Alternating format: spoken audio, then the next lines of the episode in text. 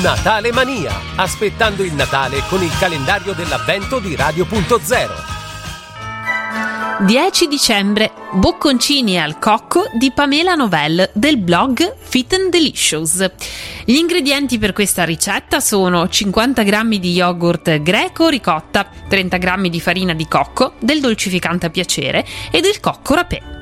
Mescoliamo lo yogurt greco, la ricotta, con la farina di cocco e il dolcificante fino a ottenere un impasto compatto. Formiamo delle palline e passiamole nel cocco rapé. Mettiamo quindi in frigo per un paio d'ore prima di mangiarle.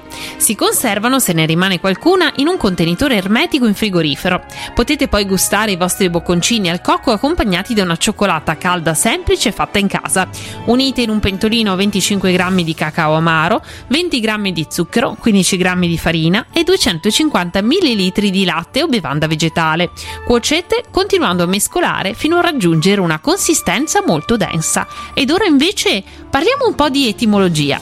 Lo sapevate perché si dice dulcis in fundo? Ve lo spiega il nostro consiglio del giorno. Per molto tempo nella tradizione della cucina i dolci infatti non avevano un proprio posto a tavola. Dal XVII secolo però con lo sviluppo della pasticceria vennero collocati a fine pasto. Nacque così il modo di dire dulcis in fundo che deriva dal latino e significa proprio il dolce in fondo, utilizzato poi anche in senso figurato per intendere che il meglio arriva alla fine.